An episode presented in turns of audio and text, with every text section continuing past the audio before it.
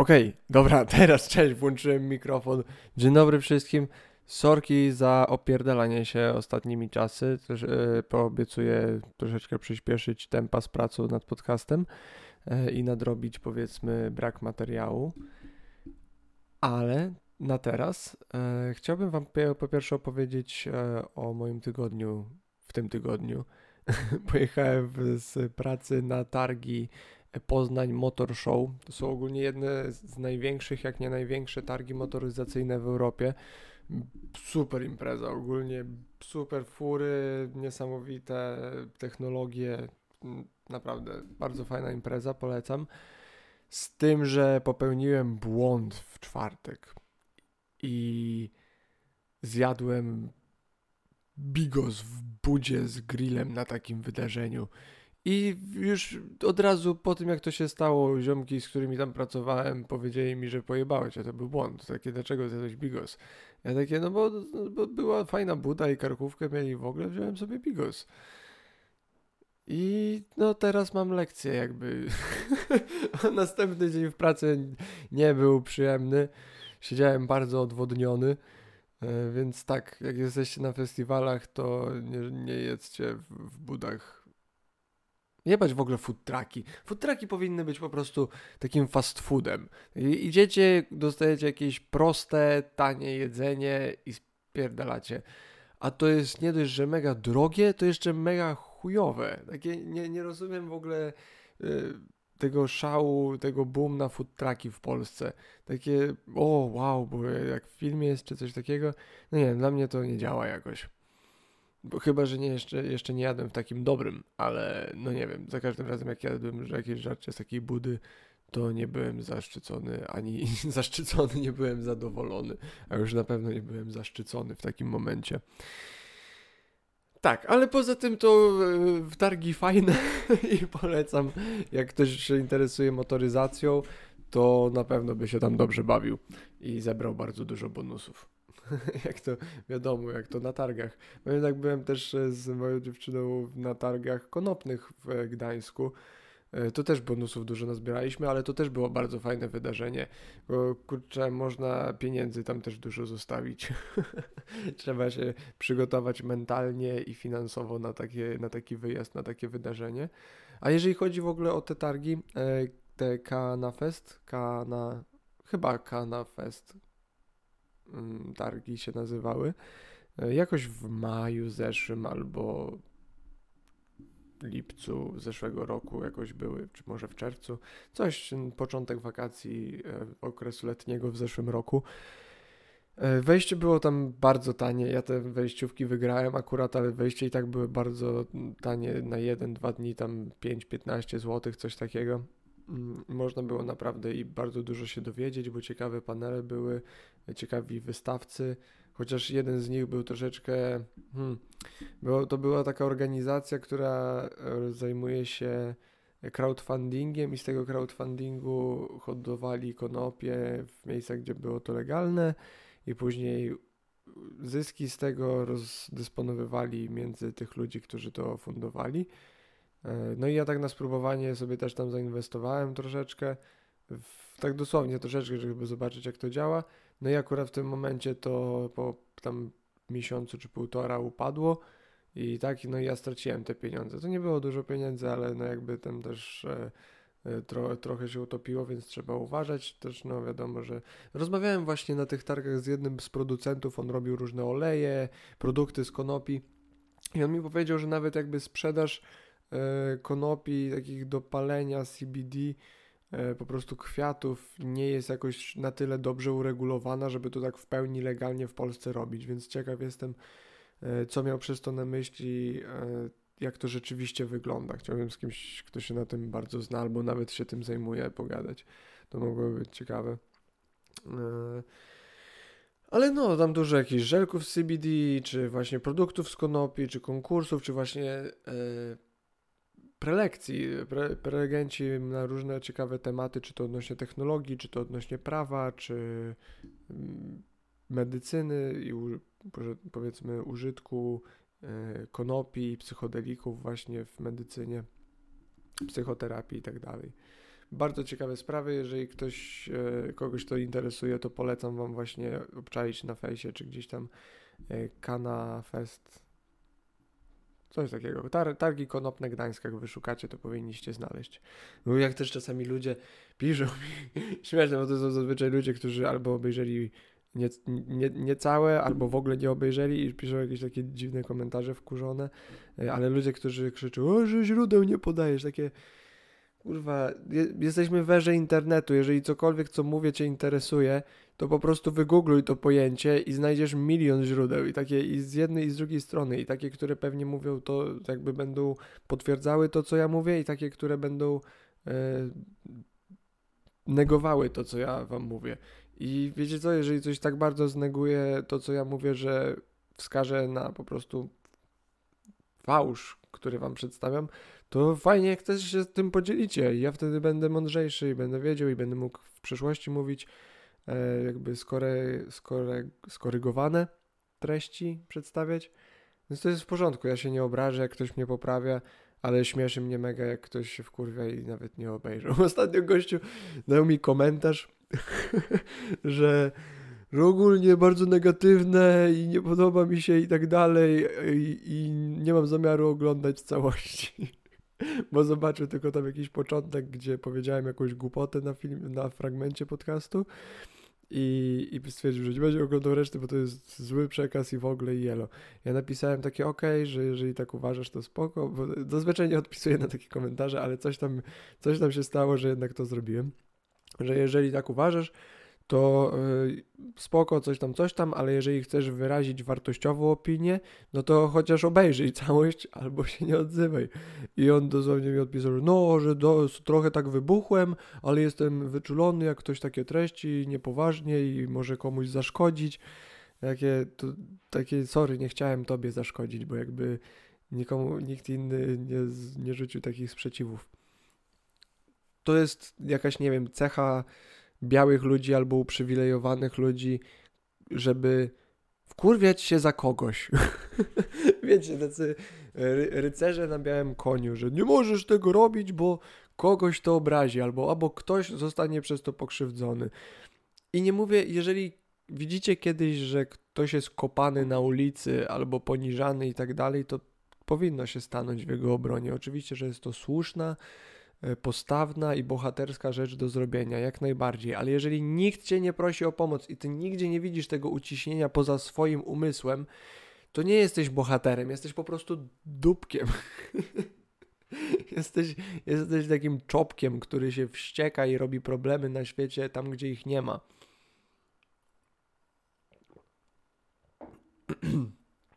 Przykład białe kobiety, które mu wymyśliły, że nie można teraz mówić na, e, w Stanach na ludzi z Meksyku czy z Hiszpanii, czy gdzieś tam la, latino, latina, tylko Latin X. I, całe to społeczeństwo się wkurwia, bo mówi, hej, wy zmieniacie nasz język, to jest jakby odmiana jest częścią naszej kultury i tak dalej, naszego języka, naszego dziedzictwa. Oni próbują to zniszczyć, jakby pod pretekstem bycia bohaterskim i takim bardzo szczerym, jak to się mówi, cnotliwym, tak? Nie, nie jesteś. Zajmij się czymś pożytecznym. Mówi to gość robiący podcast. Bern. Okej. Okay. E, no to ty, tyle, jeżeli chodzi o targi. E, teraz, e, co, o czym chcę wam powiedzieć, to ChatGPT. Jeżeli ktoś z Was nie wie, ChatGPT to jest jeden z najmądrzejszych stworów ludzkich w historii świata. To jest czat, sztuczna inteligencja, która ma odpowiadać na pytania i generować tekst, przynajmniej w wersji 3,5, która jest teraz publicznie dla każdego dostępna. I wiecie, to jest niby taki super, super odpowiadacz na pytania, ale to jak to jest skomplikowane, przekracza wyobrażenie ludzkie, bo takie, a no mogę zadać mu pytanie, on mi napisze maila albo coś tam, fajnie. Ale możesz zacząć prowadzić z nim naprawdę głębokie rozmowy, możesz, możesz zacząć go e, poprawiać, możesz zacząć od niego wymagać, możesz zacząć z nim spekulować. możesz go oszukiwać, możesz próbować sprawić, żeby on oszukał ciebie. I tutaj, jeżeli chodzi e, o oszukiwanie, to weźmy taki chat GPT-4, który teraz jest tworzony i jest powoli udostępniany. Jeszcze nie jest publicznie dla wszystkich dostępny, ale pewnie niedługo będzie, jeżeli tego nie powstrzymają, co do czego zaraz przejdę. E, ChatGPT 4 jest o tyle bardziej zaawansowany, że będzie potrafił oszukiwać ludzi. To jest, to jest sztuczna inteligencja, która potrafi zdawać testy na prawnika z Harvardu. I to na ponad 80%. To jest przygniatająca, in, przygniatający intelekt, przygniatająca umiejętność adaptacji i przetwarzania informacji to rozumie humor. Ja myślałem, że dla robota, dla sztucznej inteligencji rozumienie, zrozumienie żartów, humoru będzie czymś bardzo trudnym, bo to jest coś takiego głębokiego i coś tak względnego w ludziach.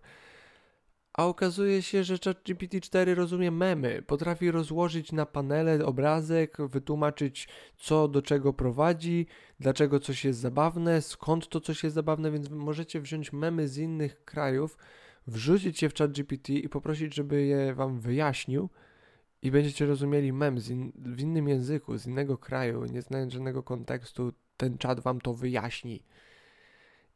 Będzie potrafił pisać żarty. Ciekaw jestem właśnie, jak komicy będą sobie z tym radzić, jak te żarty pisane przez sztuczną inteligencję będą wpływały na stand-up, taki na żywo. Mm, jest to interesujące, wydaje mi się. Na przykład wczoraj byłem na, pierwszy raz byłem na impro, na imprezie impro, to jest taki spektakl, który jest improwizowany jak sama nazwa wskazuje.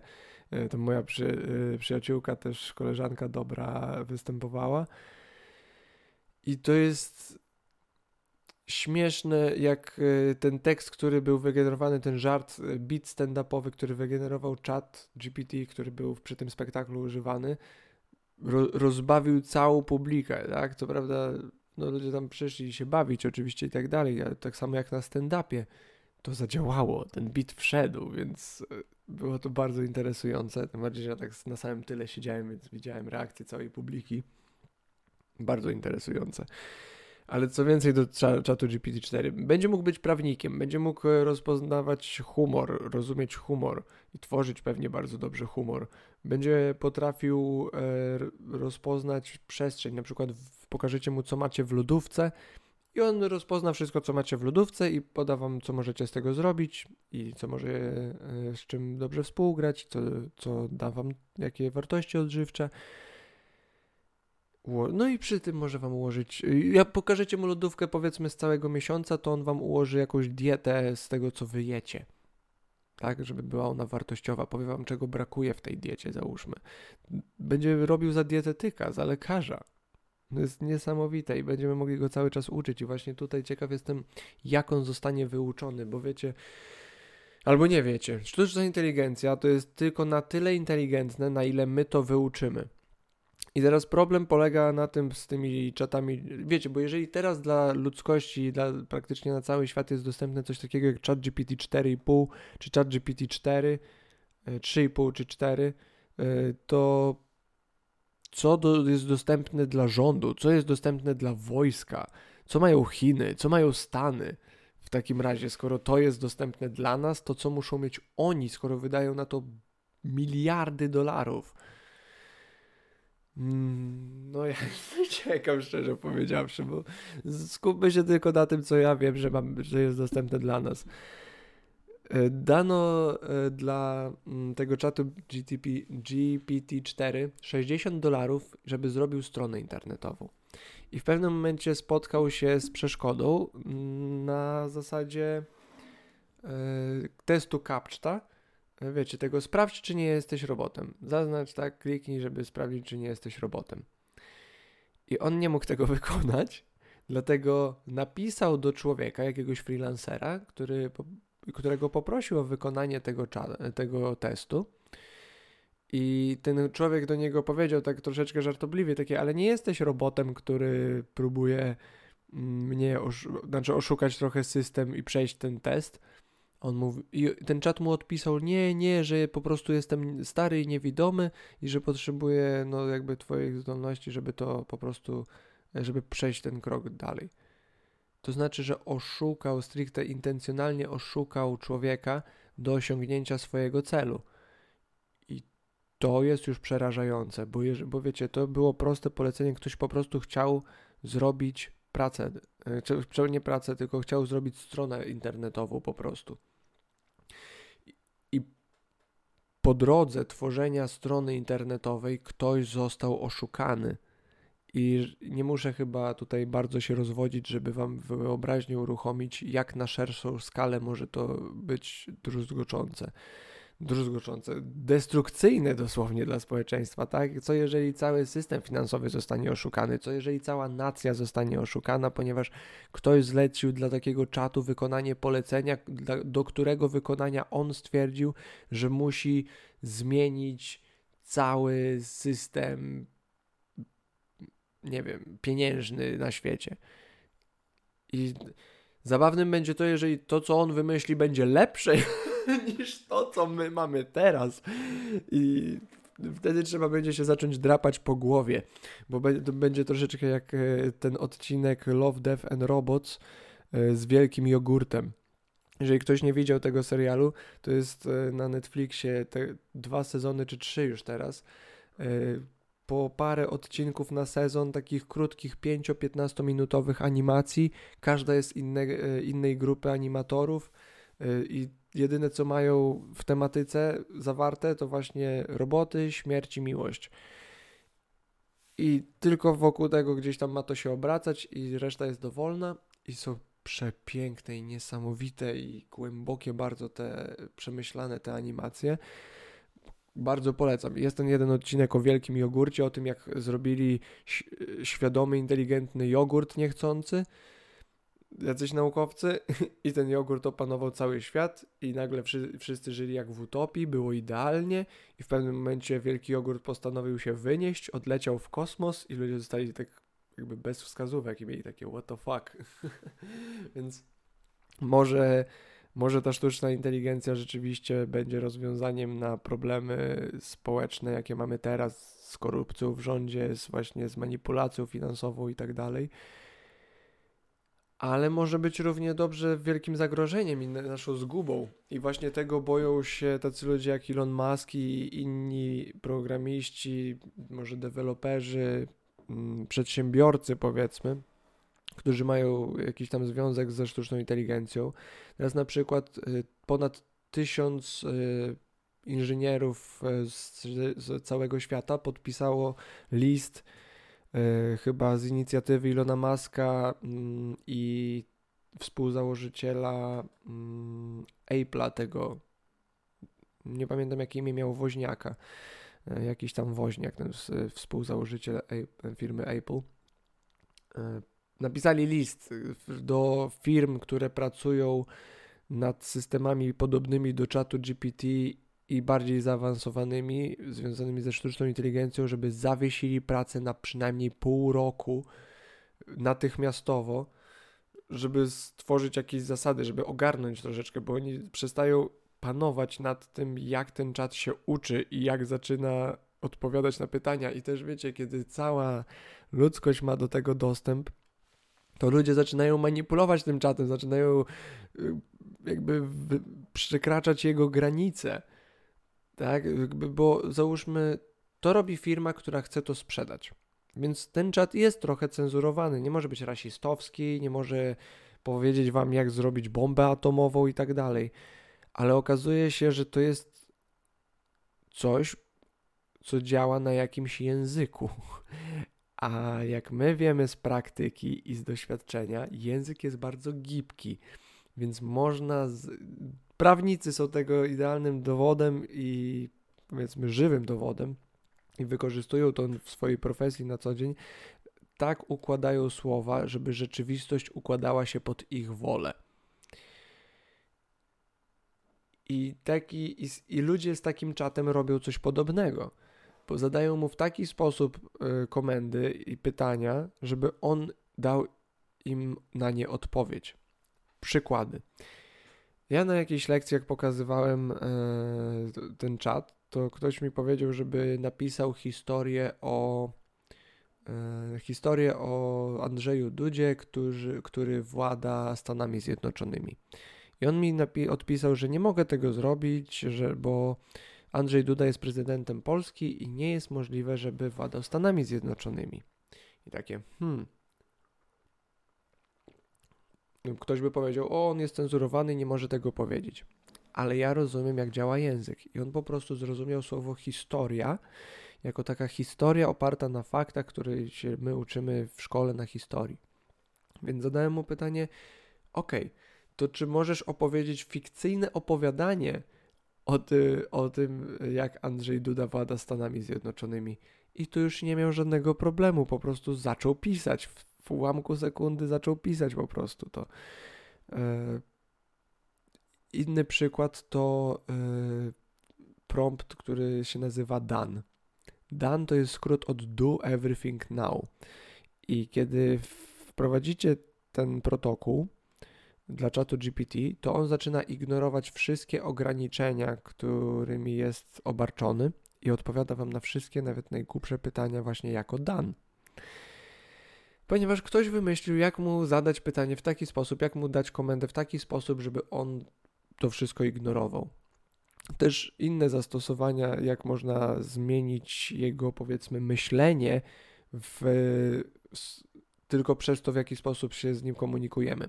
Jak powiemy mu, powiedz mi, jak radzić sobie z przeziębieniem no to on da nam jakąś tam odpowiedź. Ale teraz, jak go poprosicie, w następnej odpowiedzi y, udawaj eksper- światowej sławy eksperta w dziedzinie medycyny od y, przeziębienia i powiedz mu, jak poradzić sobie z przeziębieniem w tych czasach. To da wam znacznie bardziej rozbudowaną, ciekawszą i taką mądrzejszą odpowiedź. Więc widzicie, jak bardzo to, co mówimy, ma znaczenie na to, co gdzieś tam będzie przez niego też przemyślane. I to myślę, że jest bardzo dobry też, do, bardzo dobre przełożenie ma to też dla ludzi.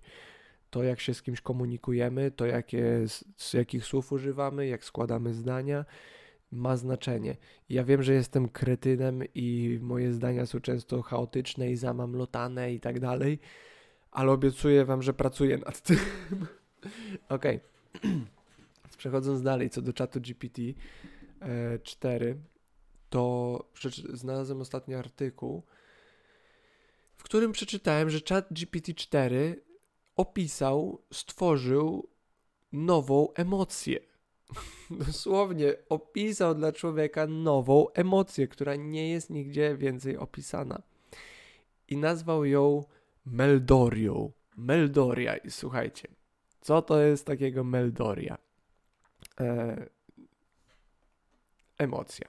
Opis. Meldoria to złożona i wyjątkowa emocja, która pojawia się, gdy człowiek doświadcza głębokiego poczucia jedności i wzajem, e, i wzajemnych powiązań ze wszechświatem i innymi ludźmi.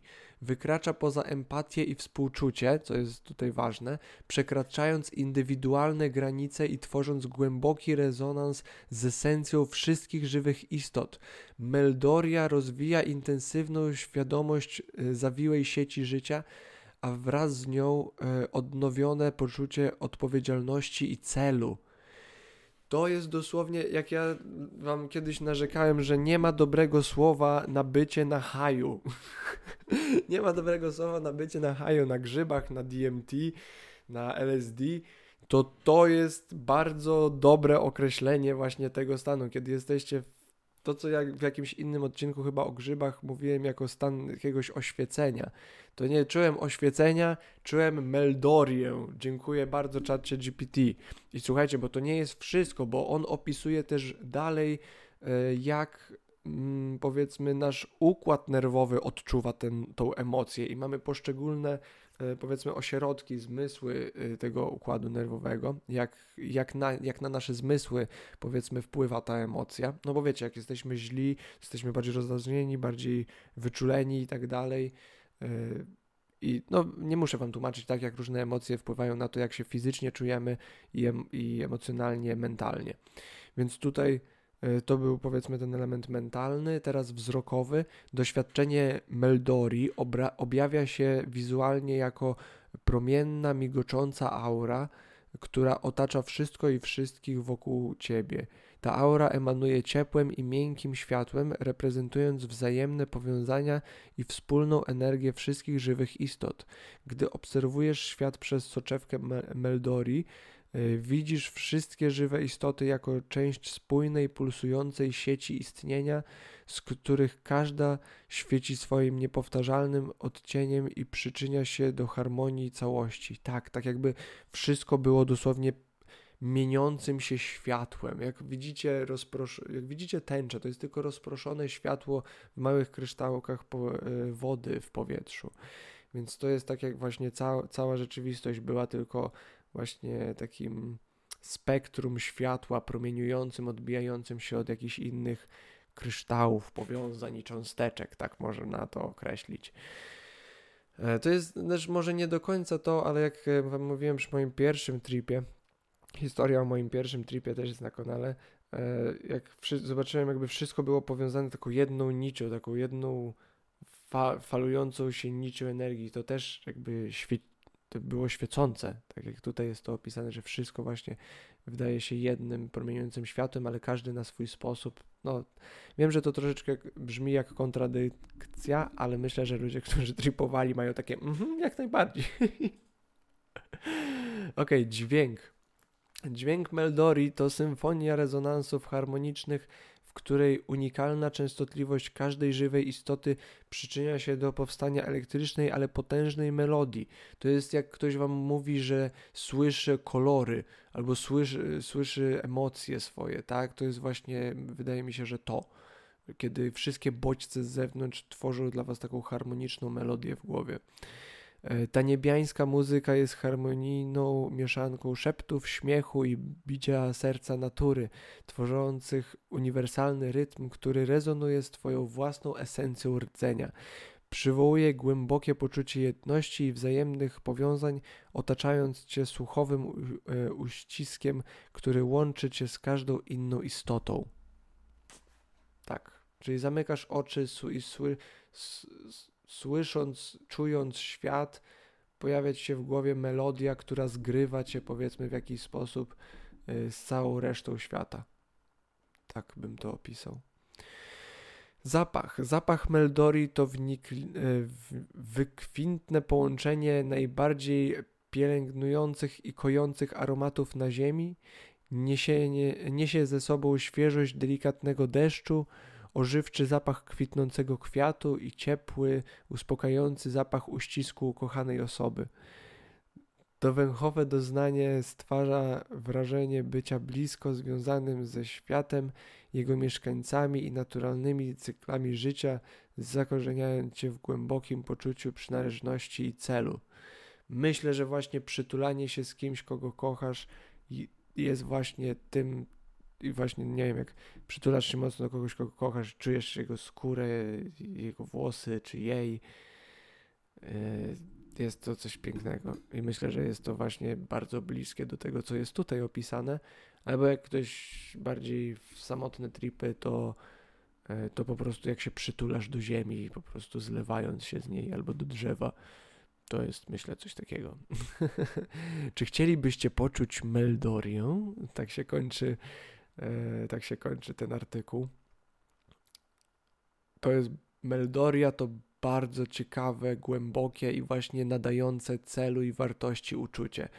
Myślę, że miłość może być też takim uczuciem, choć myślę, że mniej, e, że właśnie daje wam takie poczucie sensu i wartości i chęci do życia.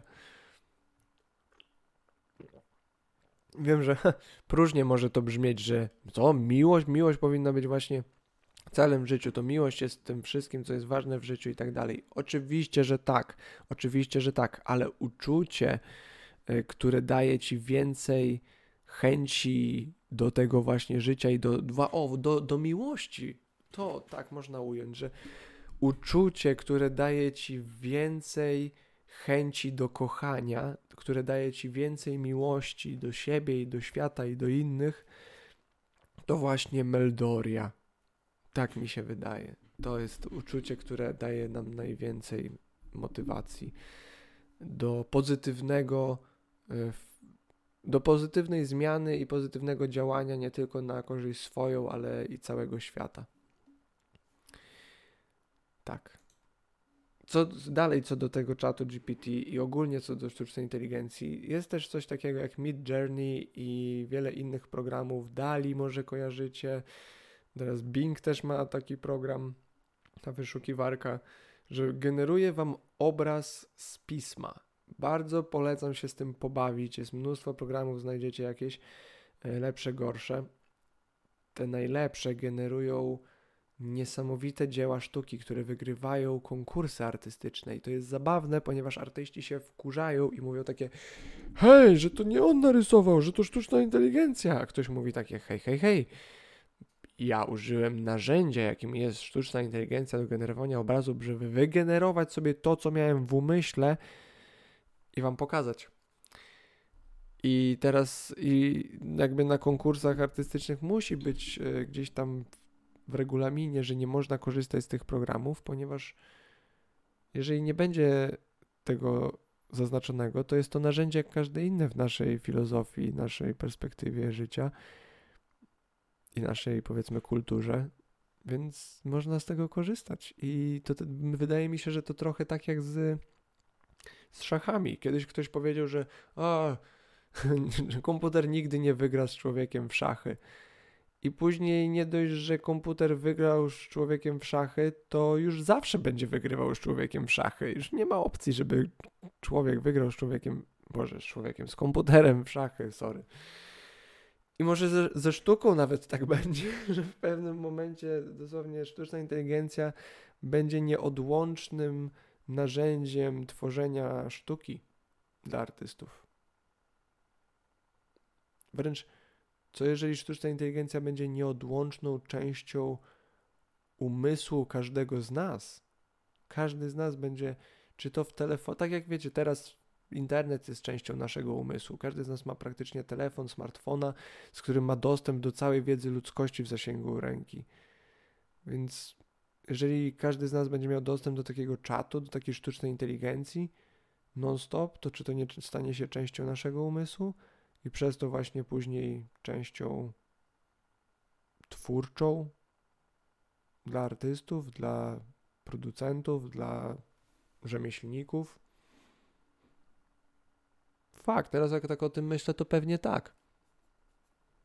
Będzie to nieodłączne. Hmm. Ale dobra, bo co do tego generowania obrazu, słuchajcie, te programy zaczęły wychodzić, nie wiem, z dwa lata temu, coś takiego i są już naprawdę bardzo dobre w tym, co robią. Z tym, że ja te dwa lata temu sobie pomyślałem takie, może dwa, trzy lata temu, myślę sobie takie, jejku, jeżeli teraz już mamy te programy do generowania obrazów z pisma, to ile zajmie, zanim będziemy mieli filmy generowane z pisma? Będziecie mogli sobie napisać taki pseudo-scenariusz, nie wiem, zrób mi szóstą część Shreka z takimi, takimi postaciami, żeby trwała dwie godziny i żeby szczęśliwe zakończenie jakieś zabawne było. I on według tego po prostu wypluje jakiś film. I ja myślałem, że to zajmie lata. W sensie lata takie, wiecie, 5-10 lat zajmie to coś. Zajęło im to półtora. W półtora, dwa lata zaczęły być tworzone programy, które generują wideo w oparciu o tekst i tekst w oparciu o wideo. I oczywiście, że są słabe, i oczywiście, że są wadliwe, i oczywiście, że są B, ale już istnieją, więc jak kiedyś Snapchat wam nie wyłapywał twarzy i psuł filtry, tak teraz te filmy generowane z pisma są beznadziejne. Poczekajcie 10 lat i te sieci uczą się coraz szybciej. Ta sztuczna inteligencja jest coraz lepsza, więc no jak przed chwilą wam o czacie GPT mówiłem, tak, już pewnie trwają prace nad czatem GPT-5, który Bóg wie, co będzie mógł robić. Tak, chat GPT-10 będzie mógł wy wybory prezydenckie wy wygrywać. No bo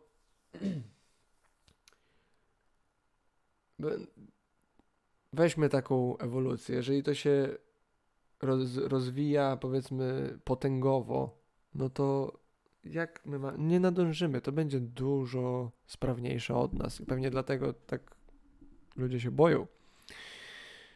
Ale myślę, że to jest po prostu większe od nas. Trzeba będzie nauczyć się z tym żyć. Może właśnie ja jestem optymistą, staram się być optymistą i może nam to wyjdzie na dobre, może ogarniemy się szybciej w czas. Oby. E, tak, więc właśnie co mam na myśli przez te dwa lata, że rozwój tego jest znacznie szybszy niż nawet ja sobie wyobrażam. Ja lubię sobie myśleć, że a ja tam ogarniam, siedzę w tym, słucham i tak dalej ale ja sobie nawet nie, nie mogę sobie uzmysłowić tego, jak szybko się to rozwija. Uwierzcie mi, będziemy, znajdziemy się bardzo szybko w bardzo dziwnym świecie. I ktoś, jeżeli ktoś krzyczy, Piotrek, już jest dziwnie. Tak, zgadzam się, ale uwierzcie mi, że to, czego nie wyobrażamy sobie, jest aż tak dziwne, przyjdzie i to szybciej niż później. Chociażby z tego względu, co do sztucznej inteligencji, na Uniwersytecie w Osaka w Japonii e, w tym roku chyba, tak mi się wydaje, zostało zakończone badanie. Jakiś całkiem młody typek zrobił badanie ze sztuczną inteligencją, e, stosunkowo młody. E, wsadził ludzi pod rezonans magnetyczny, szczytał im fale mózgowe, pokazując im różne obrazki, wrzucił to do sztucznej inteligencji, która miała odtworzyć dla niego to, co tam zobaczyli, i była w stanie to zrobić z bardzo dużą dokładnością. W sensie nie były to idealne odwzorowania, ale było to mniej więcej to, co zobaczyli, co jest niesamowite, bo to oznacza, że maszyny będą dosłownie mogły czytać nam w myślach kiedyś dosłownie czytać nam w myślach. Będą, będziecie mogli oglądać swoje wspomnienia, będziecie mogli oglądać swoje myśli, będziecie mogli oglądać swoje sny, będziecie mogli nagrać sobie, nałożycie hełm na noc, nagracie sobie swoje sny i obejrzycie je sobie rano i powiecie takie what the fuck, nigdy więcej nie jem lodów przed snem. tak jakby będzie naprawdę dziwnie. I ja nie wiem, czy to się wydarzy za 10, za 20 lat, czy to się wydarzy za 50 czy 100 lat. Szczerze, nie bardzo mnie to obchodzi, ponieważ widzę, co się dzieje, widzę, jak technologia postępuje, widzę, co jest możliwe. Jeżeli coś jest możliwe, to prawdopodobnie, bardziej prawdopodobne, prawie pewne jest to, że się to wydarzy.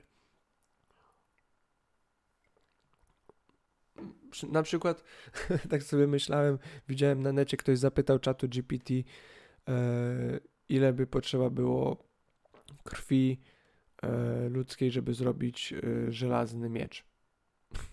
I nie mógł na to odpowiedzieć, ale później to jakoś tak zmienili, że i tak się dowiedzieli.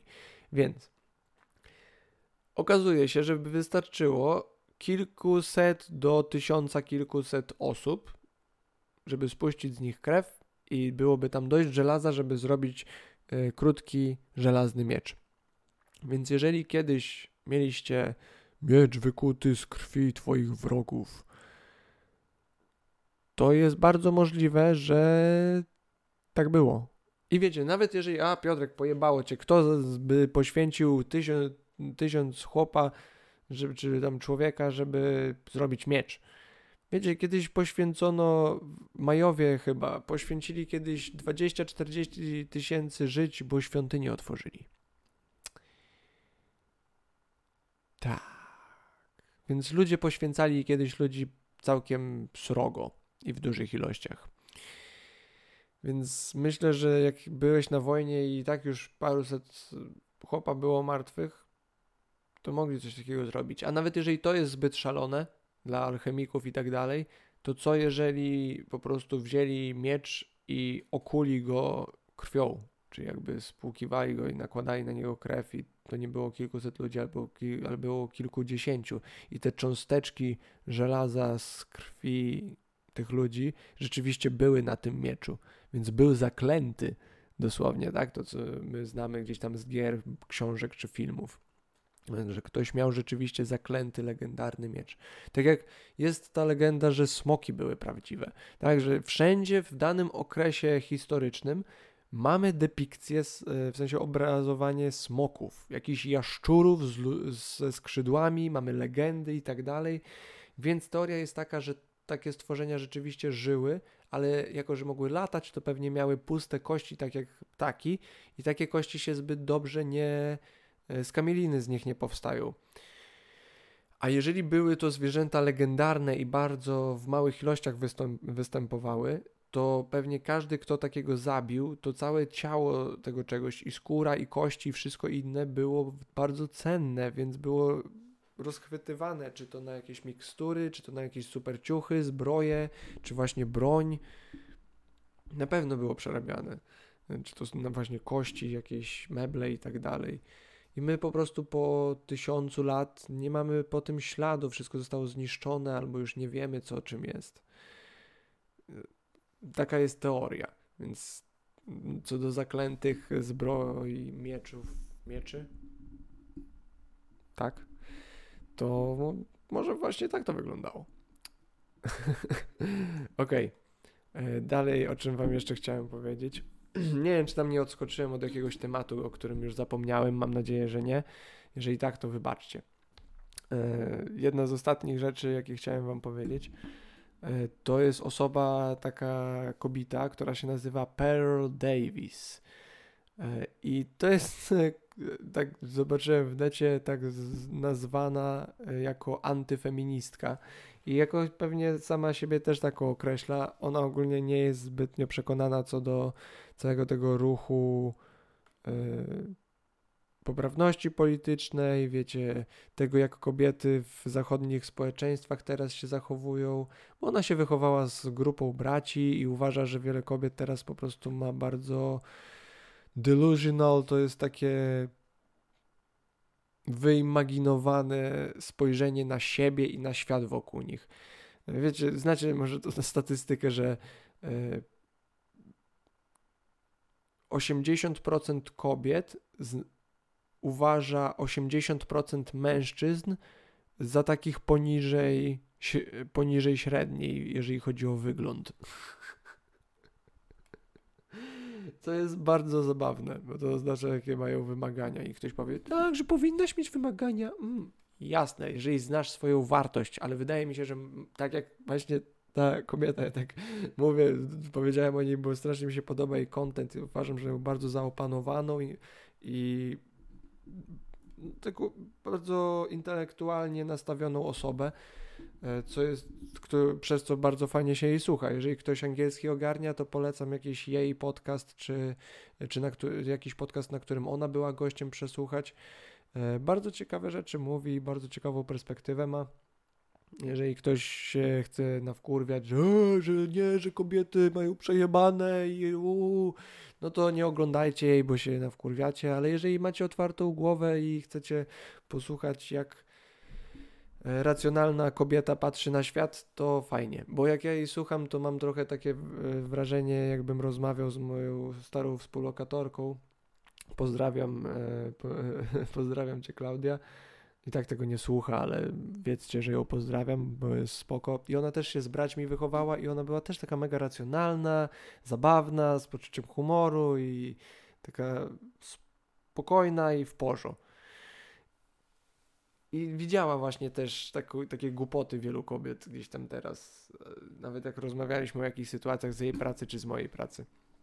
E, I jak słucham teraz tej Pearl, czy słuchałem, to miałem podobne wrażenie. Że takie, o mój Boże, co za racjonalna kobieta z, potrafi postawić się w, na pozycji mężczyzny i rzeczywiście zrozumieć nasz, naszą perspektywę, nasze problemy ekstra. I jeszcze, jako że właśnie jest kobietą i mówi do kobiet, to jest, jest to bardziej, o, może jest to prostsze do strawienia, tak, dla społeczeństwa.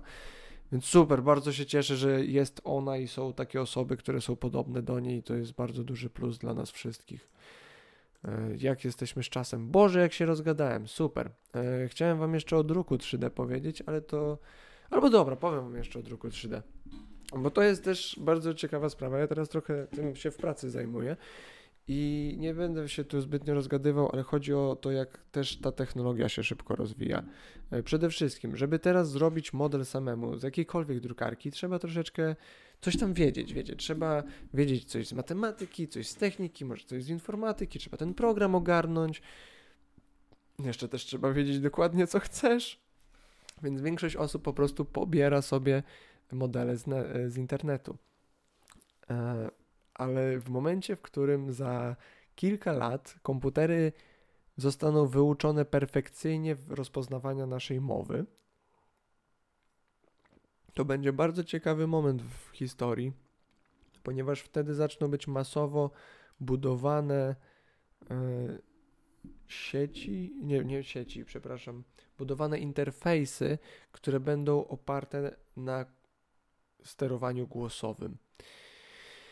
I weźcie sobie taką drukarkę 3D, która ma taki chat GPT podpięty, który ma dostęp do wszystkich grafik internetu i poproście go o zrobie, tą drukarkę o zrobienie modelu czego tylko chcecie i powiecie nie, chcecie, żeby był trochę większy, trochę mniejszy, a zrób z tego bryloczek, a teraz zrób, żeby był bardziej świecący, a teraz, żeby wyglądał jakby skakał, a teraz, żeby e, zmienił się w trampolinę.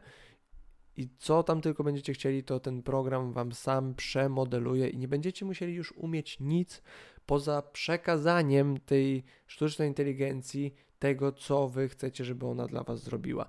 I to wydaje się być wow, ale super, jakie proste. To nie jest wcale takie proste, jak się wydaje. Trzeba nauczyć się komunikować nie tylko z, z tym programem, ale trzeba też uczy, umieć wyrażać swoje własne myśli i jeszcze mieć na tyle wyobraźni, żeby coś wymyśleć, jakieś zadanie. I to jest trudniejsze niż się wydaje, bo nikt nas tego w dzisiejszym świecie, w dzisiejszej, w dzisiejszej powiedzmy gospodarce mm, i kulturze nie uczy. Jeżeli ktoś sam o to nie zadba albo nie jest taki z charakteru, to jest trudne do powiedzmy wyuczenia się i jest tym, im, jest, tym trudniejsze, im starsi się stajemy. Co do ciekawostek tego druku, właśnie ostatnio w pracy się dowiedziałem od kolegi, że NBA planuje zrobić y, y, oficjalną piłkę y, Wilsona z drukarki 3D jako swoją piłkę do rozgrywek NBA. Wiecie, to jest dosłownie piłka, która jest tylko jakby siatką piłki. Jest, ma idealną gramaturę, nie ma żadnego balona, nie ma żadnego powietrza, zawsze idealnej sprężystości, idealnej gramatury i tak dalej. Jest drukarki 3D, co jest niesamowite. To jest niesamowite, że możemy takie rzeczy robić. SpaceX chyba wydrukował całą rakietę, która poleciała w kosmos z drukarki 3D. Ludzie drukują organy z drukarek 3D. Polski zespół, co jest też spiskiem cholernym, przerażającym, ale prawdziwym na pewno, że polski zespół badawczy zrobił z drukarki 3D działającą trzustkę i nie dostali dofinansowania na dalsze mm, y, badania i próby medyczne i tak dalej. Wyobrażacie to sobie? Ktoś robi tak dużo pieniędzy na lekach, na trzustkę, na leczeniu tego gówna i tak dalej, że nie, że nie pozwolą na to, żeby banda geniuszy rozwiązała ten problem i wydrukowała każdemu potrzebującemu nową, w pełni sprawną, cudowną, zdrową trzustkę. To jest zbrodnia. To, że to nie jest przez jakichś dziennikarzy, media nagłaśniane, dowodzi o tym, w jakiej bańce cyrku żyjemy. O, żeby się nie wkurwiać, przejdę dalej. Ostatni temat już zostawiam, bo e, trzeba zakończyć ten odcinek czym? Oczywiście kącikiem porad. Ulubiona część e, podcastów mojej dziewczyny i może kogoś jeszcze e, ze słuchaczy. Słuchajcie, pytania, których nikt mi nie zadał, pani Barbara Strójwąs odpowiada, ale mnie to nie obchodzi, mnie obchodzi tylko pytanie, które zostało jej zadane. On, 30 lat, twierdzi, że nie potrafi się zakochać. Nie trafił odpowiednio, czy ma problem? Nie, to ty masz problem. nie, no może on też ma problem, jeżeli nie, nie potrafię się zakochać. Wiecie, są ludzie, którzy na przykład są gejami i nie wiedzą o tym. Jakby albo tak bardzo to wiedzą o tym, ale tak bardzo to negują, że nie przyjmują tego jako część ich rzeczywistości. Są ludzie, którzy są aseksualni i myślą, że coś z nimi jest nie tak, że nie mogą uprawiać seksu, że że nie, nie staje im albo nie podniecają się w ogóle i tak dalej. I nie jest nic z nimi nie tak, po prostu są aseksualni nie, nie uprawiają seksu. Tak, to są tego, typem, tego typu człowiekiem po prostu. I tak samo tutaj, może to jest po prostu typ człowieka, który nie nadaje się do związku. Tak? Bo myślę, że są i tacy. Jesteśmy ogólnie jako ludzie takim stworzęciem, stworzęciem, zwierzęciem stadnym, ale myślę, że są też takie odludki. Są, są ludzie, którzy wolą samotność. Ale lubią seks. I dlatego tak to wygląda. No nie wiem, trzeba być y, otwartym, szczerym i czasami podjąć trudne decyzje, jeżeli wiecie o co mi chodzi w tym pytaniu. E, tu jakieś karty dla par, jakaś reklama. A, dobra, bo to już nie jest to. Uwaga, już trzecia grupa pytań wchodzi. Dlaczego mężczyzna nagle zrywa kontakt? Bo znalazł inną laskę, albo ty odjebałaś coś bardzo dziwnego. E, no, może być, może tak być. Chociaż raz, e, o, może to ty zerwałaś kontakt, tylko sobie nie uświadamiasz. Wiecie, laski czasami robią takie coś, nie odzywaj się do mnie, a później się zastanawiają, czemu facet się do nich nie odzywa. Wiecie, o czym mówię. Zostaw mnie w spokoju i ty wychodzisz, zostawiasz ją w spokoju i jest z tego jeszcze większa awantura. Bitch, you're crazy. That's all. Facet nie chce się angażować, ale jest chemia między nami. Co myśleć? Nie chce się angażować, ale jest chemia. Hmm. Bierz go na dzieciaka, sztywno. to jest zła rada. Nie rób tego. Eee, facet nie chce się angażować, ale jest chemia. Co to za chemia? Może sobie wmawiasz. Po, porozmawiaj z nim takie, ej, lubię cię i w ogóle Chyba, że już powiedział ci, że nie chce się angażować, to wtedy robisz sobie nadzieję. Pewnie po prostu podoba ci się dlatego, że powiedział ci, że nie chce się angażować. Y, ja nie, nie chlubnie, ale też pamiętam, że jak byłem otwarty z dziewczynami, mówiłem, że ej, takie, że jestem po rozstaniu czy coś, że nic poważnego, to, to one były bardzo w porządku z tym. Jakby nawet jeżeli im się podobałem, czy wypracowywane były między nami jakieś uczucia i byliśmy blisko, to były sytuacje, w których było jasne, że nie. I kilka razy padło nawet z ich strony to pytanie, myślisz, to jest, myślę, że dużo facetów boi się tego, ale jeżeli jesteś facetem, który wie, czego chce, to nie powinieneś się tego bać. Ja wiedziałem, czego chcę. Y, jestem, myślę, na, no w sumie jestem z tego jakoś dumny, że wiedziałem, czego chcę i wiedziałem, że nie chcę jakichś stałych związków z dziewczynami, z którymi byłem w danych momentach, kiedy one mi zadawały to przerażające, straszne pytanie, a myślisz, że tak jakbyśmy coś, to by się nam udało, czy coś takiego? Nie, nie, nie mydloczu, nie, nie mydloczu, chyba, że jesteś przed seksem i bardzo potrzebujesz, no to cię rozumiem. Chociaż też nie powinieneś oczywiście, o Piotrek, ty świnio. Tak, kurwa, żartuję, wyluzujcie. Nie, nie powinieneś kłamać, powiedzieć po prostu nie, nie, nie wyobrażam sobie tego. Uważam, że fajnie jest, się bawimy, ale w życiu nie wyobrażam sobie całego życia z tobą spędzić. I to jest szczere i w porządku. Jeżeli od samego początku byliście szczerzy i wiedziała, że takie masz podejście, to jest w porządku i nie będzie na ciebie zła czy obrażona, może zrezygnuje z dalszej relacji dla swojego dobra i to też jest w porządku. To, taką decyzję też trzeba zaakceptować i uszanować ale jeżeli nie byliście tak ze sobą szczerzy od początku i powiedzmy jedna czy druga strona się wykorzystuje i dochodzi do tego momentu, hej, co z nami? I wtedy po prostu mówisz, nope, no to to może być bolesne. Dlatego właśnie fajnie jest być szczerym, otwartym i po prostu zdecydowanym od początku. Chyba, że rzeczywiście coś owocuje w coś większego magicznie, no to też wiadomo. Nie muszę chyba tego tłumaczyć. Eee, Dlaczego dziewczyny tak szybko wpadają w panikę przy kłótniach lub rozstaniach? Ponieważ kobiety grają i operują na emocjach i emocjonalnie. Faceci schodzą do fizyki, my się wkurwiamy, rzucamy rzeczami, rozpiadalamy się albo dajemy sobie w mordę. Kobiety rzadko kiedy mają tą możliwość, szczególnie w alternacji, alterkacji, nie wiem jak, nie, to nie to drugie na pewno szczególnie w napiętych sytuacjach między mężczyz z mężczyzną, ponieważ wiedzą, że nie mogą na, zazwyczaj na niego fizycznie jakkolwiek się wyżyć, wpłynąć, chociaż próbują, to właśnie robią to emocjonalnie i jak kobieta zaczyna na przykład płakać czy coś takiego, no to może świadomie czy nieświadomie to robi, to ona oddziaływuje na twoje emocje, które jako mężczyzna na pewno ma się słabsze. Czy jako po prostu osoba, może też kobieta, która jest bardziej po prostu brzydko mówiąc, szorstka, opanowana, będzie miała takie wrażenie z relacjami z kobietami, tak, że one są takie bardzo rozdrażnione i roz, a, emocjonalnie roz, rozbite, bo mogą być właśnie, tak, ich emocje znacznie bardziej wpływają na nie i dzięki temu też one sobie dużo lepiej uczą z nimi radzić niż mężczyźni i stąd też takie wrażenie z naszej strony. Tak mi się wydaje. To będzie ostatnie pytanie na dzisiaj. I całość, jeżeli chodzi o podcast. Y, postaram się, jak już mówiłem, nadrobić robotę z materiałami i dziękuję bardzo za słuchanie. Dzielcie się tym, udostępniajcie, lajkujcie, zapraszam na moje social media, tam Instagram, Facebook, coś tam. Subskrybujcie też koniecznie i kocham Was. Dzięki za słuchanie. Pa, pa.